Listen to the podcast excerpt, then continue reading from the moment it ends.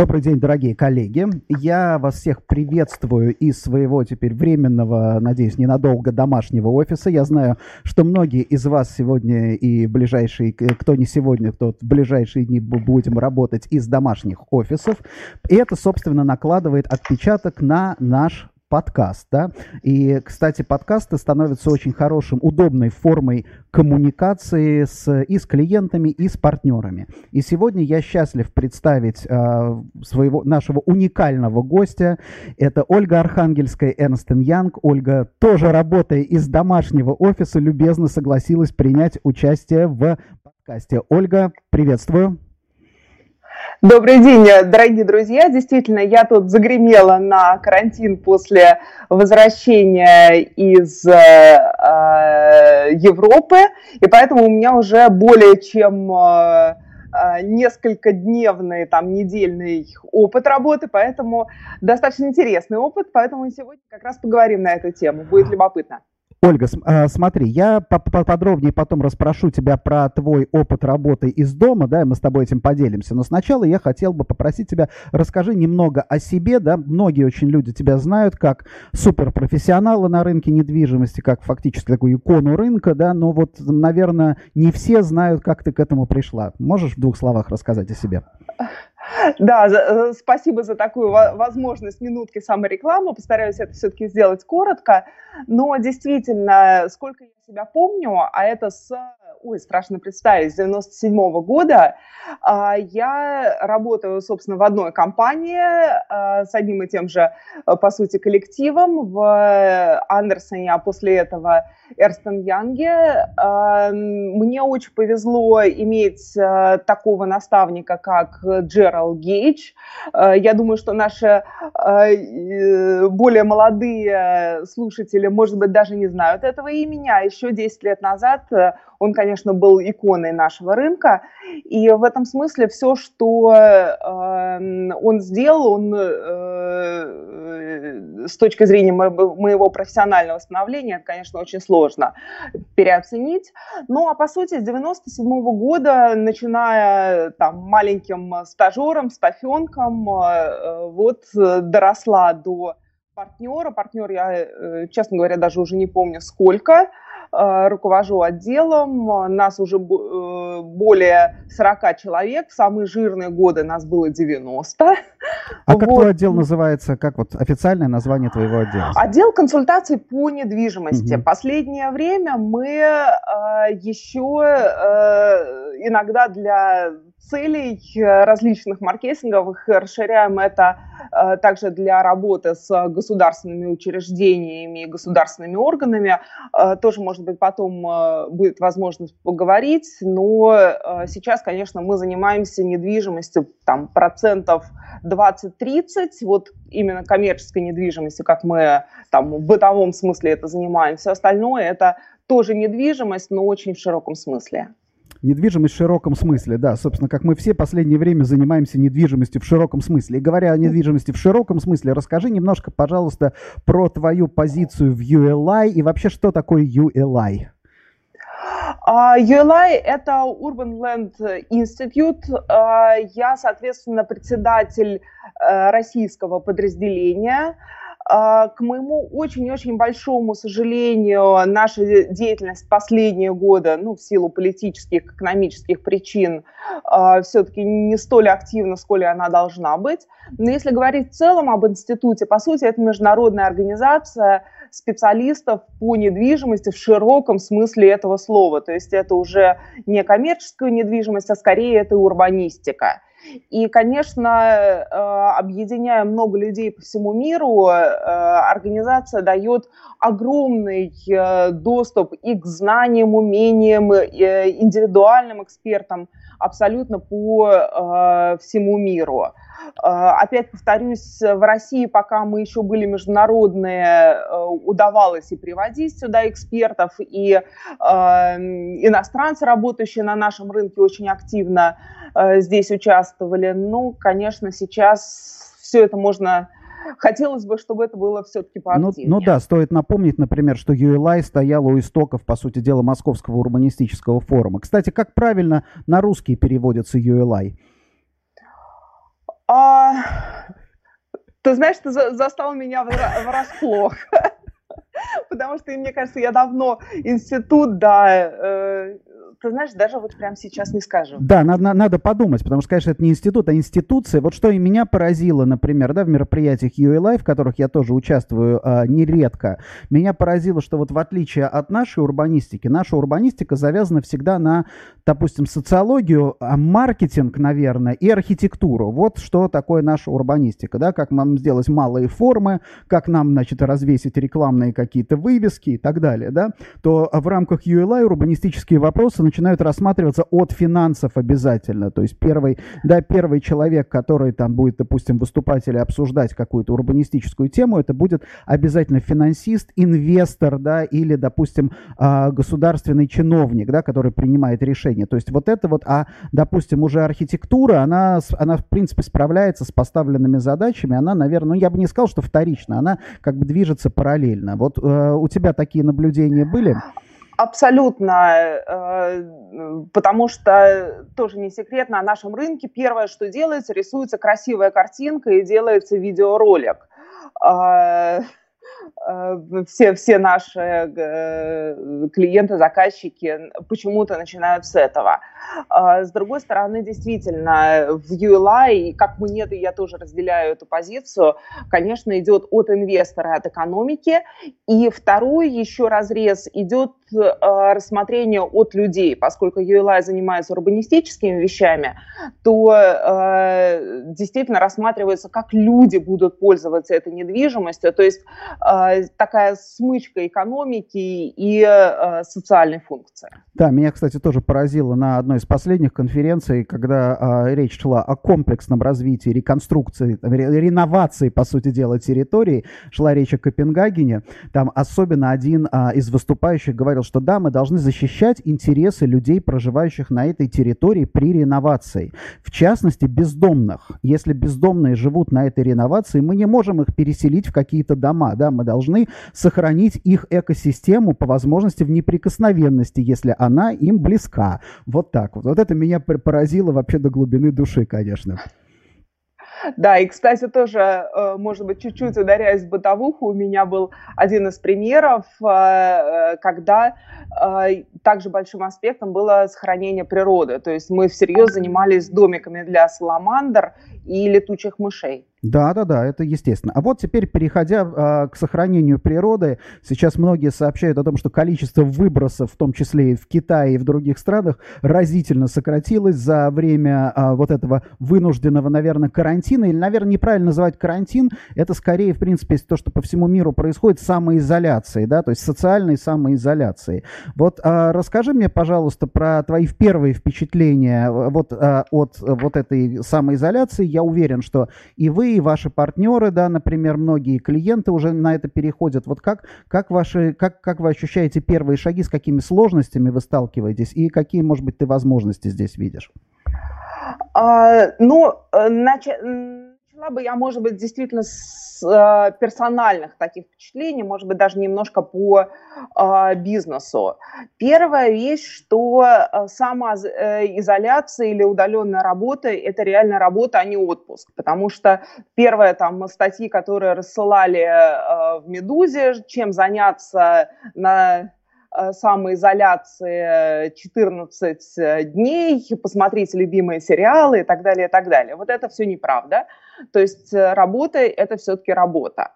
А второй момент, что, конечно, нужно самоорганизовываться. Уже там на третий-четвертый день все звонки можно делать э, из постели в полуголом э, не, неумытом виде, э, но к середине дня это становится противно. Поэтому, конечно, важно встать и привести себя в нормальный вид. Третий момент – это рабочее место. Вот я до сих пор уже э, больше недели работаю на журнальном столике. Э, реально, конечно, это неудобно. Нормально работать сложно. И э, я сейчас, наверное, говорю о том, что надо оборудовать уже Э, понимая долгосрочность этого, нормальное рабочее место. То есть вот этот вопрос э, каких-то ритуалов, как умылся, оделся, пошел на работу, это очень-очень важно. Вот еще меня что поразило, я тоже достаточно много последнее время коммуницирую удаленно, и а, со многими, и с клиентами тоже, и с партнерами. И вот а, что самое интересное, мы все тратили колоссальные деньги на какие-то конференции, командировки, да, одна поездка там куда-нибудь в командировку на переговоры с клиентами, там тысяча долларов минимум. Но при этом я вот вижу, со всеми практически разговариваю, да, там, допустим, оборудование для ви- видеоконференции у людей максимум там за 3-4 доллара, да, все, вот максимум. Практически только вот с одним я клиентом общался, у которого явно совершенно компания хоть что-то инвестировала в это. Вот это вот разительное, да, и, и вот эти вот разговоры о том, что, ах, видеоконференция, это не, не работает, да, при том, что в них ни одна, по сути дела, корпорация ничего, ни копейки до сих пор не инвестировала. Вот я знаю, что вы, ваша компания, вы же занимаетесь не только там недвижимостью, вы вообще очень широкий спектр вообще бизнеса видите. Вот как ты думаешь, почему вот такие вещи происходили? Почему вот такая вот разница, да? То есть каждый год travel expenses, там, допустим, все финансисты страдали, говорят, у нас travel expenses огромные, нам нужно сокращать, да? Вот, но при этом ни малейшей, ни копейки не инвестировалось в телекоммуникационное оборудование. Но, ты знаешь, мне кажется, основная причина, потому что телекоммуникационное оборудование, оно развивается очень быстро, и большинство людей еще как бы не, за, э, не идентифицировали для себя того момента, что вот уже качество достаточное. Потому что еще год назад э, покупая даже супер навороченное, ну, не знаю, может, не год, там, э, пару лет назад, но даже покупая супер навороченное оборудование, все равно эффекта присутствия и эффективности э, нужной все равно не достигалось. Кстати, отдельно тоже могу прокомментировать эффективность телефонных э, звонков. Э, это, конечно, сложная вещь. И мне кажется, если э, сейчас люди поймут, что действительно э, коммуникационное оборудование достигнет достигла того уровня, что вот этот эффект присутствия э, сохраняется, то мне кажется, это как раз э, за этим будущее. Ну вот Близко. да, надо, надо стараться осваивать. Кстати, видишь, ты говоришь, медленно развивается. Вот у меня микрофон, например, а, модели 85-го года, да, вот, собственно, до сих пор, до сих пор выпускается и вполне себе, вполне себе хорош, да. Как раз, в общем-то, нету особых, особых каких-то появляющихся возможностей. Смотри, давай теперь подумаем, немножко порассуждаем. Вот э, о, наверное, социальных явлениях. Вот люди сейчас переходят на надомную работу. Во-первых, конечно, не во всех отраслях переходят на надомную работу. А во-вторых, еще есть такой нюанс. Ну да, мы работаем там в международных корпорациях, то есть наш бизнес связан, да, связан именно, он, он глобальный, да, то есть он планирует надолго. А есть люди, которые сейчас переходят на надомную работу, вот если, не дай бог, там, допустим, объявят официально карантин в Москве, да, они вынуждены будут перейти на надомную работу, не зная, получат ли они следующую зарплату вообще или нет. Да, вот как ты думаешь, какие, в, мы не будем пока заглядывать в будущее, да, вот в ближайшей перспективе, наверное, наверное, какие социальные а, могут быть последствия всего этого процесса? Социальные и городские, в первую очередь, еще тоже. А, понятно, что сложно сейчас об этом говорить, но социально, мне кажется, очень большой риск одичать. А, и причем а, второй риск, если ты находишься с семьей, наоборот, пере, переругаться и пере, перегрызть друг друга. Мне кажется, вот здесь вот а, социальные отношения выходят абсолютно на первый план, потому что мы не замечаем, но приходя в офис, ты общаешься, обмениваешься информацией, как, как, есть какая-то эмоциональная связь. Вот я сейчас работаю из дома одна, у меня дочка на даче с родителями.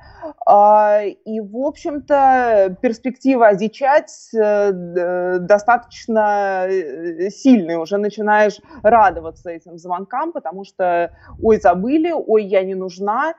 И вот этот эффект, э, он очень-очень важен. И, с другой стороны, я тоже не представляю, как работать с женами, детьми, собаками, потому что все-таки работа – это работа, она требует концентрации, и вот эта вот смесь личного и э, рабочего, мне кажется, она э, не, ну, странна и губительна для человеческого организма. Но вот здесь есть интересная особенность, потому что я не знаю, как работать с собакой, слава богу, но я знаю, как работать с ребенком. У меня вот сын сейчас на домашнем обучении, по сути дела, школа тоже закрыта, вот он сидит сейчас рядом, у меня перед глазами и делает математику. Собственно, он, например, да, смотрит, теперь он видит, чем я занимаюсь. На самом деле, может быть, кстати, для, допустим, для детей это в какой-то степени и полезно, потому что они увидят в том числе, чем занимаются их э, родители. Вот, и, еще тоже такой нюанс. У тебя же, наверное, телевизора-то нету? Ну, телевидение, телек, э, телеканал, телевизор... Нет, телеканалов я имею в виду, эфирного телевидения. А, честно говоря, у меня наоборот есть только телеканалы, э, потому что я им не пользуюсь. Вот, и действительно я его так э, и не, не смотрю, то есть у меня все телевидение э, это через компьютер, и, в общем-то, по-прежнему прекрасно обхожусь. Вернее так, я один раз включила, поняла, что мозги вымывает, и выключила и больше не включала. Но вот это как раз, мне кажется, самый большой риск одичания. Оставить россиянина один на один на месяц в квартире с телевизором, это, мне, кажется, мне кажется, человек, когда выйдет на улицу, будет уже совсем тяжело. Хорошо, а теперь... Кстати, давай... извини, да, Денис, да. перебью. На правах рекламы э, сегодня рекомендую посмотреть трансляцию из э, медоперы. Они открыли архив э, своих спектаклей, и сегодня я уже перевела в московское время с 2.30 и будет открыта в течение 20 часов трансляция Трубадура с Нетребко и Хворостовским. Медопера. Мед Э, не вспомню .org, но несложно ну, найти в Гугле. опера, да, в, гуг, в Гугле, я думаю, что наши зрители найдут, отпросятся у своего руководства на обеденный перерыв на просмотр оперы. Кстати, ну, да, либо то... после шести часов. Вот, кстати, да, тоже очень важно, на самом деле, коллеги, вот мы тоже обратили внимание, делать периодически перерывы, да, потому что если в офисе мы там встали, пошли куда-то, мы делаем эти перерывы без ощущения чувства вины, да, то дома ты вроде как бы сидишь привязанный, да, и думаешь, ну я и так дома, поэтому на самом деле получается, что ты работаешь немножко больше. А теперь давай перейдем немножко к градостроительным вопросам. Вот смотри, наша вся концепция вообще вот девелопмента, развития городского а, была связана с развитием общественных пространств, со скоплениями людей. То есть хорошо там, где людей много, где люди, вот они приходят туда, кто-то деньги отда- отдавать, да, то есть это либо массовые, такие супермассовые мероприятия, либо это торговые центры, развлекательные комплексы там и так далее, да. Вот как ты думаешь, а, изменятся все-таки привычки а, людей, да, вот после, после, уже после вот этой всей пандемии, изменятся привычки или мы будем возвращаться к той же концепции? Ну, мне кажется, здесь накладывается несколько факторов, и, возможно, вот эта пандемия и потенциальная изоляция не основной и не самый главный э, из них, потому что э, изменение модели потребления, про, говоря о миллениалах, говоря о интернет-покупках, мне кажется, это э, гораздо более фундаментальные тренды, и вот эта вот пандемия, это, по сути, некий тест того, насколько э, люди готовы к дистанционному общению. Я не думаю, э, что, э, честно говоря, именно пандемия каким-то образом фундаментально изменит структуру там, поведения покупателей – а, но э, мне кажется, она как раз может протестировать, насколько человек может жить э, или не может. Э, Мой глобальный подход, что все-таки человек животное социальное, и поэтому фундаментально это не должно поменяться. Но смотри, социализация бывает разные. Вот если взять пример, э, да, э, ту же, те же самые там концерты, э, да, то последнее время, ну, самый, да, самый большой в драйв, самое большое удовольствие люди получают от массовых концертов. Поэтому там какой-нибудь там тур Металлики, Rolling Stones или U2 там продается, да, продается сразу за два часа, и люди ходят там по 50-100 тысяч людей на стадионе, и как бы, да, за огромные деньги люди ходят на, там, на такие концерты. В то же время, например, там какие-нибудь музыканты, ну, такого же уровня профессионализма, выступающие там в меньших залах, они не собирают, да, э, это как бы люди не стремятся к таким малым формам, люди стремились к большим формам, крупным, наверное, формам, да, вот э, я думаю, что может быть, может вот такая социализация измениться, когда, например, опять же, в торговле то же самое, да, суперрегиональный торговый центр собирает в себя вообще всех людей, а мелкий там, допустим, торговый центр районный начинает влачить жалкое существование, потому что туда, туда деньги не доходят. Все деньги оставили в суперрегиональном. Вот этот вот шифт такой не может произойти, как ты считаешь? Ну, вот с этой частью, наверное, я согласна, потому что э, мне кажется, что будут как раз развиваться, как, э, как ты сказал, супер большие форматы, и э, человек уж если куда-то пришел, он хочет пообщаться с большим количеством людей, иметь возможность попробовать много всего, поэтому чем больше э, всего, тем лучше. И наоборот, мне кажется, какие-то малые формы, форматы э, спустился в домашнее кафе, тоже вроде пообщался, но в такой уже более э, приватной обстановке. Наверное, я вот здесь с тобой э, соглашусь, что вот это вот средний формат и не только в, э, в применении к торговле как раз и будет э, проседать. Страдать больше, больше. больше всего. И, очень, очень интересное наблюдение. И вот еще один вопрос. Сейчас стресс-тест будет, конечно, для э, онлайн-ритейла, потому что вот европейские, например, коллеги уже рассказывают, что, допустим, сроки доставки увеличились там для фантастических для них там недели двух, например, да. Amazon, тот же самый Financial Times написали, Amazon перестал принимать на свои склады товары, которые не являются товарами первой необходимости. То есть а, те поставщики, которые продают через Amazon, используя логистику Амазона, то есть, условно говоря, там какие, какой-то fashion ты теперь а, через Amazon, про, через склад Амазона продавать не можешь, если он уже не на складе. Вот так вот. Да, вот это была буквально вчера информация, что только вот товары первой необходимости идут через Amazon. На самом деле получается, что вот э, и в Москве тоже многие говорят, что уже доставка там продуктов стала гораздо более длительной, а это еще далеко не все перешли. Вот когда, как ты думаешь, вот если в какой-то момент, я думаю, что станет ясно предел емкости вот этой вот логистики, а как ты думаешь, э, к чему это может привести? Но, э, честно говоря, мне кажется, это может привести только к дальнейшему развитию логистики, mm-hmm. потому что понятно, что э, рынок очень адаптивный, и да, понятно, что стресс-тест э, не очень проходится. Кстати, один из доставщиков мне вчера за три, мину... за три часа до доставки прислал смс ваш заказ аннулирован. И все, его просто не привезли.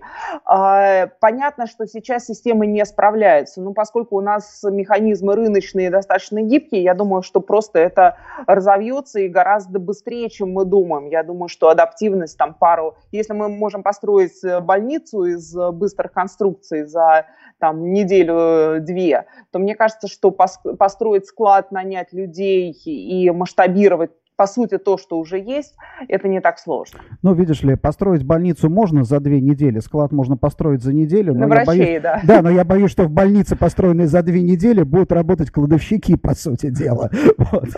А, ну, с логистикой, наверное, попроще. Да, да, да, с логистикой в том-то, в том-то все и дело. То есть вот мы перешли, наверное, к какому-то такому позитивно, в позитивном ключе, да, позитивном не в том смысле, что все хорошо, да, а как вот именно в позитивном, а что делать, да, наши любимые русские вопросы, что происходит, мы уже знаем, знаем, кто виноват. Это мы, в принципе, у нас не принято обсуждать. А вот что делать, да, это вот самый, наверное, самый главный вопрос. То есть, по, по сути дела, из наших отраслей э, недвижимости логистика выглядит, наверное, сейчас наиболее, да, наиболее привлекательно и наиболее интересно. Плюс вот я бы еще поделился таким своим соображением, что после, да, после вот э, этой эпидемии разрыва, э, по сути дела, ну не разрыва, а усложнения связи межстрановых, я думаю, что мы увидим большие складские запасы, то есть все допустим, на, на производственных компаниях все управля... управленцы рисками будут все-таки стараться диверсифицировать, во-первых, поставки из разных стран, и по, поскольку сама по себе как бы эпидемия это может продлиться разными волнами там, до двух лет, плюс еще хранить большие складские запасы. Поэтому вот согласна ли ты, что, допустим, логистика и склады такой получается очень интересный хороший сегмент сейчас в плане недвижимости? Да, абсолютно согласна. И что мне кажется тоже важно, что это в целом э, совпадает с долгосрочным трендом. Э, собственно, ритейлеры и логисты уже давно говорят о переходе в онлайн, и это реальная угроза для э, ритейла, для торговых центров, поэтому я абсолютно верю в логистику. Э, кстати, акции Амазона упали, я стала смотреть, не нужно ли чего-нибудь прикупить. Э, Туалетной из... бумаги. Через Да, туалетной бумаги, точно. Э, вот, э, нет, я к тому, что купить э, как раз немножко акций Амазона, mm-hmm. ну, потому что я абсолютно верю в развитие это, этих сегментов. И мне кажется, кстати, вот с учетом пандемии, наверное, основной как раз э, риск может быть даже в офисах, потому что, возвращаясь к нашей с тобой предыдущей теме, э, текущая ситуация – это скорее э, такой вынужденный стресс-тест э, форматов, о которых мы э, говорим в более долгосрочной перспективе. По сути, если люди научатся работать из дома, э, контролировать процессы, самоорганизовываться, мне кажется, как раз вот для офисов это может быть и самый большой риск. А, смотри, как интересно. То есть получается, что пандемия стала, она не внесла никаких вот таких радикально новых трендов, да? То есть она стала таким усилителем того, что уже катализатором, наверное, тех, про тех процессов, которые мы уже наблюдали, да? То есть мы наблюдали там уже и гибкие офисы, то есть переформатирование офисных пространств. Я лично, на самом деле, в офисный сегмент очень... Я, я скажем так, я-то сам в него верю, да, потому что офисы мы, э, вот потеряв только офисы, мы начнем их снова по-другому оценивать, да, мы поймем, как без них сложно. Другое дело, что офисы, я думаю, что офис будущего это все-таки не совсем коворкинг, это скорее развлекательный такой, то есть э, сфера развлечений с торговых центров пер, переползет, я думаю, что в офисный сегмент, да, потому что мы будем, может быть, мы будем работать дома, а вечером приезжать в офис, да, коммуницировать, общаться, там будут открывать какие-то офисные бары, и так далее, да, вот, а в магазины будем ходить за покупками, но это, но это, но это другое дело, но вот фактически, э, смотри, логистика, торговля, да, даже если мы говорим про путешествия, например, сколько мы с шейминга в последнее время, еще до пандемии, услышали в адрес там а, часто путешествующих, которые там засоряют планету углеродными выбросами, да, из-за своих полетов, да, то есть уже, в принципе, вот эти вот призывы сокращения, там, допустим, сокращения своего carbon footprint, да, они, они, они уже были, и уже некоторые люди старались это минимизировать. Просто сейчас оказалось, вот теперь все, да, вот закончено, шутки кончились, закончились, принимайтесь и делайте то, о чем вы так много, много и долго говорили. Вот нам, наверное, как бизнесу нужно доказать, что мы это умеем делать, то, о чем мы долго говорили. Согласны со мной? А, абсолютно согласна. Эм, э, мне тоже очень э, кажется, что слово катализатор очень хорошо описывает э, функцию вот нашего сегодняшнего состояния. Я, может быть, чуть более как-то оптимистично с точки зрения того, что я уже отмечала, что человек все-таки очень социальное животное, и мне кажется, преимущество работы в офисе тоже никто не отменял. Кстати, тоже э, в качестве лирического отступления для меня очень э, самое фундаментальное изменение, если я в офисе, моя роль, она проактивная. Ты информацию черпаешь из воздуха. Прошел мимо, как дела, что-то спросил, кто-то поговорил, и ты можешь либо оптимизировать процесс, либо вовремя вмешаться, ты понимаешь э, все. Сейчас, получается, уже даже после нескольких дней ко мне обращаются в состоянии когда уже все сгорело. А, звонить и спрашивать, как дела, ну, и неприлично, это и недоверие, и это раздражает, и э, позиция становится абсолютно реактивной. Вот, а возвращаясь к твоему вопросу, э, все-таки мне кажется, что да, э, какие-то элементы нашей жизни, которые действительно, от которых мы, которыми мы занимаемся по традиции и от которых просто отказаться, они, естественно, отвалятся. И наоборот, мы поймем, какие элементы нашей жизни очень важны, там социальные э, и э, информационные, и как раз они-то и останутся. То есть это такой тест на, на качество и важность каждого элемента. А, хорошо, спасибо. Оля, скажи, пожалуйста, а вот а, какие управленческие, наверное, рекомендации? Я же знаю, что вы занимаетесь и управленческим консалтингом в том числе, и бизнес-консалтингом. Вот в этой а, конкретной ситуации какие рекомендации ты могла бы дать компаниям, как себя сейчас вот вести с точки зрения организации своих процессов? А, ну, мне кажется, первое, э, мы все вынуждены признать, что мы абсолютно не готовы к текущей ситуации. И, ну, мне кажется, это э, и сложно к ней подготовиться, поэтому сейчас будем э, адаптироваться Ой, извини, пожалуйста, а вот э, секундочку, неужели никто из твоих коллег ни на одной конференции не рассказывал про принципы agile, не рассказывал про изменение workplace strategy, про то, как скоро у нас будет везде удаленная работа и гибкие офисы? Как же так? Что значит не готовы? Мне кажется, мы так долго к этому готовились. Знаешь, как это самое, как выживальщики, да, которые там рыли эти самые подвалы, да, складывали туда запасы, да, и теперь наступило наше время. Вот мне кажется, в принципе, это как раз же наступило наше время. Мы-то готовились к этому.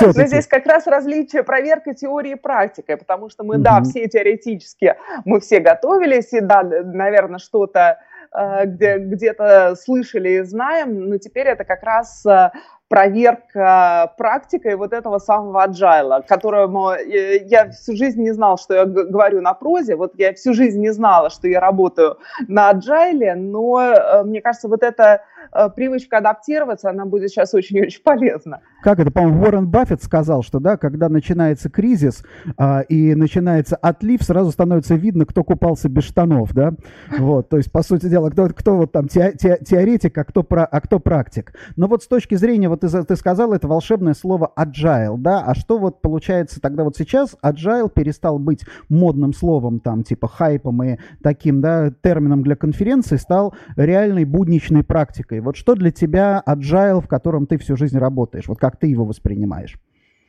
Но э, я воспринимаю исключительно адаптивность э, и скорость. Э, скорость первая анализа и, что важно, именно а, объективного анализа ситуации, то есть убрать эмоции и все-таки и уметь структурировать. И второе, а, быстрота реагирования. Причем э, тоже среагировать сразу на все невозможно. Нужно выделить, что важно, что не важно.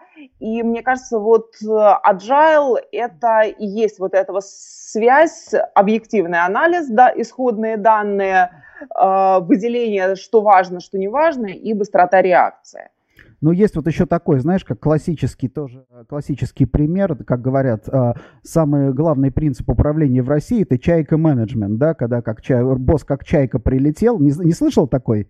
Нет, не слышала. Но босс, когда прилетел, как чайка, да, нагадил сверху, накричал, значит, и улетел дальше, да, а все, значит, стоят, обтекают и думают, что это было такое, да, вот так вот. Вот это называется чайка-менеджмент. Вот, на самом деле, получается, вот как раз те, кто не готовились к этому аджайлу, хотя бы ментально, да, жили вот в парадигме этой чайка-менеджмент, вот, в принципе, для них сейчас наступает, мы-то хотя бы в теории, да, уже это прошли, мы уже отработали как бы в голове эти стратегии, а вот на самом деле многим людям предстоит вот этот вот а, предстоит этот ментальный процесс. Вот а, сейчас к вам, а, а к вам клиенты обращаются с помощью, с, с, с просьбами о помощи в организации удаленной работы или в реком, с реком, за рекомендациями по организации удаленной работы?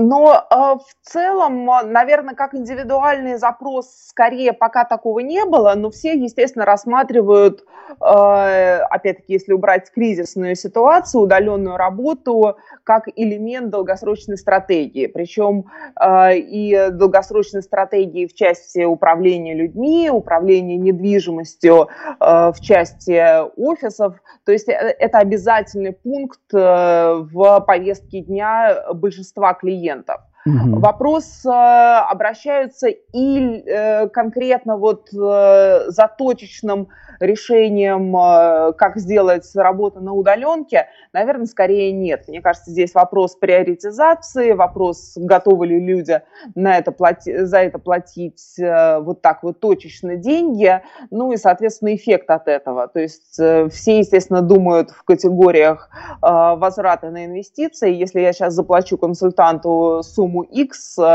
и разумно переведу всех на удаленку или не всех, а, то какую, как, э, какую отдачу, какую эффективность я получу. Мне кажется, люди еще не до конца понимают, что отдача может быть э, столь большой, чтобы оправдать эти затраты. Ну да, это во-первых. Но с другой стороны, а, сейчас у компании огромные сейвинги э, на тревелах, между прочим, на участиях в конференциях, да, которые практически все дорогостоящие конференции отменены. Поэтому, в общем-то, бюджеты, по-хорошему, бюджеты высвободились. И вот а, мне кажется, нам надо, как, в общем-то, как передовым консультантам тоже продумывать формат, да, формат каких-то вот действительно онлайн-конференций с интересными платформами и интерактивом. Вот а, я надеюсь, что, может быть, кто-то кто смотрит нас еще из наших коллег, да, может быть, присоединиться, мы вместе подумаем и решим, потому что сейчас, как бы, да, закон, ну, нет, не закон, это я неправильно сказал, ситуацию, экономику надо брать в свои руки, да, если мы будем сидеть и ждать, когда, да, когда снова стоять без штанов и ждать, когда снова вода придет, то будет, наверное, не самое, не самое хорошее. Ольга, спасибо тебе большое за участие в этом подкасте, было очень интересно тебя послушать, и я был, я уверен, наши зрители были очень рады тебя видеть. Для тех, кто дослушал э, этот подкаст до конца, напомню, что он по средам в 11 часов вещается, транслируется в прямом эфире. Мы сейчас с Ольгой были в прямом эфире в Фейсбуке. Далее э, он выкладывается в виде записи на YouTube, на канал MarketBeat. Далее он поступает в агрегаторы подкастов под названием MarketBeat Live. И через iTunes, через там, допустим, Acast или другие платформы для прослушивания подкастов, вы можете его всегда послушать, подписаться и используя свои приложения. Также направляйте, пожалуйста, мне вопросы о тех темах, которые вы хотели бы, а, чтобы мы затронули с подкастами. Я анонсирую нашего следующего спикера. Это будет Вячеслав Холопов, компания теперь Raven Russia, да, и я надеюсь, что с Вячеславом как раз мы поговорим о той теме, которую мы затронули сегодня с Ольгой, о развитии и потенциале для логистического сектора. Ольга, спасибо тебе большое, тебе, хор- хор- хороших тебе рабочих дней и желаю тебе организовать замечательно свое рабочее место. Счастливо!